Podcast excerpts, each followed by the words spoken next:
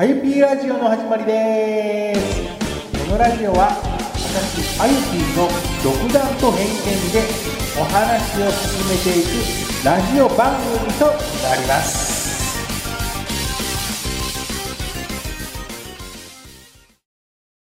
ご視聴ありがとうございます。いつものように聞き流し程度で構いませんので、最後までお付き合いよろしくお願いいたします。さて、今回もおすすめ一冊コーナーでお話ししたいと思うんですけど、まあ、今回一冊というか、作品でちょっと紹介したいと思うんですよね。前回の DTM 関連の本じゃなくて、もう少しというか、かなり緩いって言ったら変な表現方法かもしれないですけども、そんな感じのね、本を紹介したいと思います。まあ、実は漫画の本なんですけども、題して、今、私がハマっている漫画の単行本おすすめ一作品っていうことなんですけど、漫画もいろんな作品がありますよね。私が漫画で一番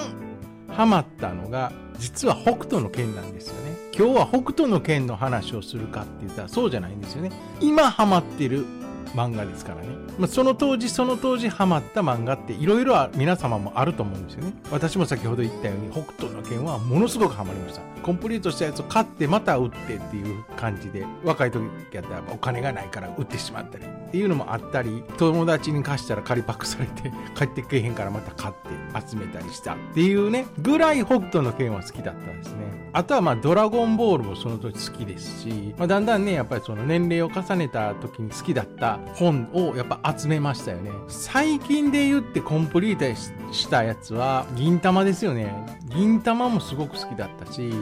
で銀玉で流れで言えば僕の中では銀玉とシティハンターってすごく似てるような気がするんですよね。まあ時代背景とかストーリーは全然違うけどそのキャラクターがすごく似てるような気がするんですよ。銀玉とシティハンターの話はまあさておいて、まあ、今度話したい時があれば話しますんで、まあ、さておいといて。皆様も本当にいろんな好きな作品があるとは思うんですけども今私が本当に好きな作品があるんですよね。それが今ヤングジャンプで掲載している「ウマ娘プリティダービーシンデレラグレイ」なんですよね。この作品ってどういう作品やねんって言ったらさっきタイトル言った通り「ウマ娘プリティダービー」です。ウマ娘プリティダービー言うたらね皆さん多分もう知ってるとは思うんですけどスマートフォンゲームでの「ウマ娘プリティダービー」のキャラクターの中のお話なんですよね漫画で。この「ウマ娘プリティダービー」って言ったら実はアニメが最初なんですよね。でそこからスマホアプリゲームがっていうことになったんですけどもまあいろいろなんか時間かかってなかなか出なかったんですけども「ウマ娘プリティダービー」のシーズン2が始まったと同時ぐらいにアプリゲームがね出てきてちょうど1年前ですよね。それがすごく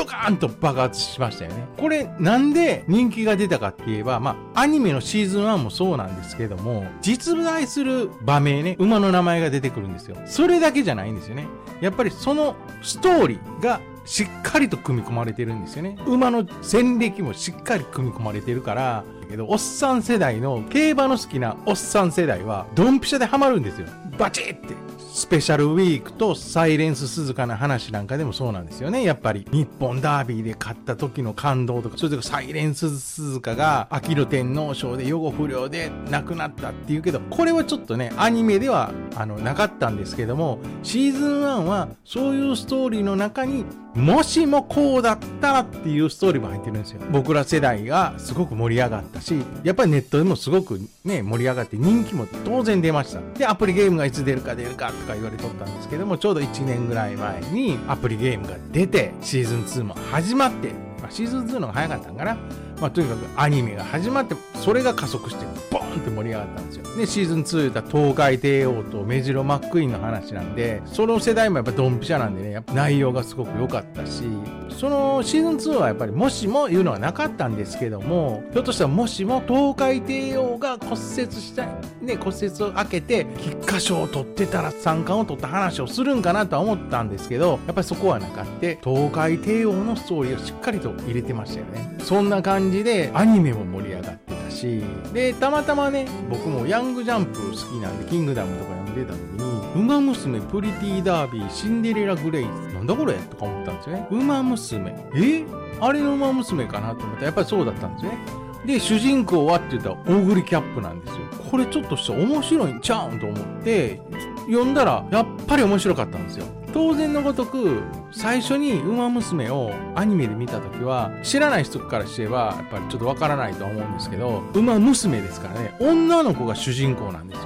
馬のキャラクターとしての女の子が主人公なんですね、それぞれの。学園もんで、どっちかって言ったら、ふわふわ系の、ほわほわ系の、ふにゃふにゃ系かなと思ったんですよ。それが実際見たら、なんとなんとスポコンですわ。びっくりしたよ、ほんと。だから、アニメでもやっぱスペシャルウィークとか、サイレンス鈴鹿とか、東海帝王とか、メジロマックインとか、ドラマドラマがね、やっぱきっちりとね、話されてるっていうのがすごいね、あの、面白かったっていうので、そんな感じの漫画の本かなと僕実は思って読んだらやっぱその通りだったんですよ。それより熱い展開なんですよね。やっぱり、オグリキャップって言えば僕ら世代からしたら、地方競馬の笠松競馬からデビューして、6連勝ぐらいして、中央行って、ね、連勝して、さあ、ダービー出れるかなって言ったら、まあ、ある事情でダービー出れなかったけども、そこからまた連勝して、秋のね、天皇賞で、玉もクロスと初めてぶつかって、すごくね、その当時の秋競馬が盛り上がったっていう時ですよね。そういうのも思い出しながら、ああ、そう、こんな感じ、こんな感じって見て、ついついね、やっぱり YouTube とかで探して、ね、リプレイを見てね、何がすごいかって言ったら、その当時のレースの位置取りもそのままね、やっぱりしっかり描かれてるんですよ。だから、その競馬ファンからしてもやっぱりそのすごく楽しめる漫画なんでね、ぜひね、一度ね、競馬の好きな人、馬娘のね、ゲームが好きな人とか、見たことないんであれば見てください。むちゃくちゃ面白いんで、それぐらいね、僕も進めたいし、で、今単行本は1巻から6巻出てるんですよね。もう1巻から6巻あるし、で、6巻はどんな話やねんってネタバレしたくないけど、まあ、とりあえずジャパンカップまでの話なんですよ。週刊連載はどこまでやってんねんって言ったら、実はタマモクロス編の最終章の有馬記念での激突なんですよね。と長い章と思っても十分できる。1巻から6巻で、もうこれ280万部まで売れてるぐらい結構人気ある漫画なんで、もしよかったら一度読んでください。また、皆様のね、好きな漫画があればね、教えてください。今回は私、あゆぴーが今ハマってるおすすめ漫画単行本一作品というお話でした。まあ音楽とはね、全然関係ないお話だったんですけども、まあ僕の独断と偏見なんですけど、こういう感じでほわーっとした話もしたいし、またそういう音楽の話もしっかりまたしていこうと思うんで、この番組が良ければ、チャンネル登録、またグッドボタンやコメントなどもお待ちしてます。それでは次回のあゆぴーラジオまで。さようなら。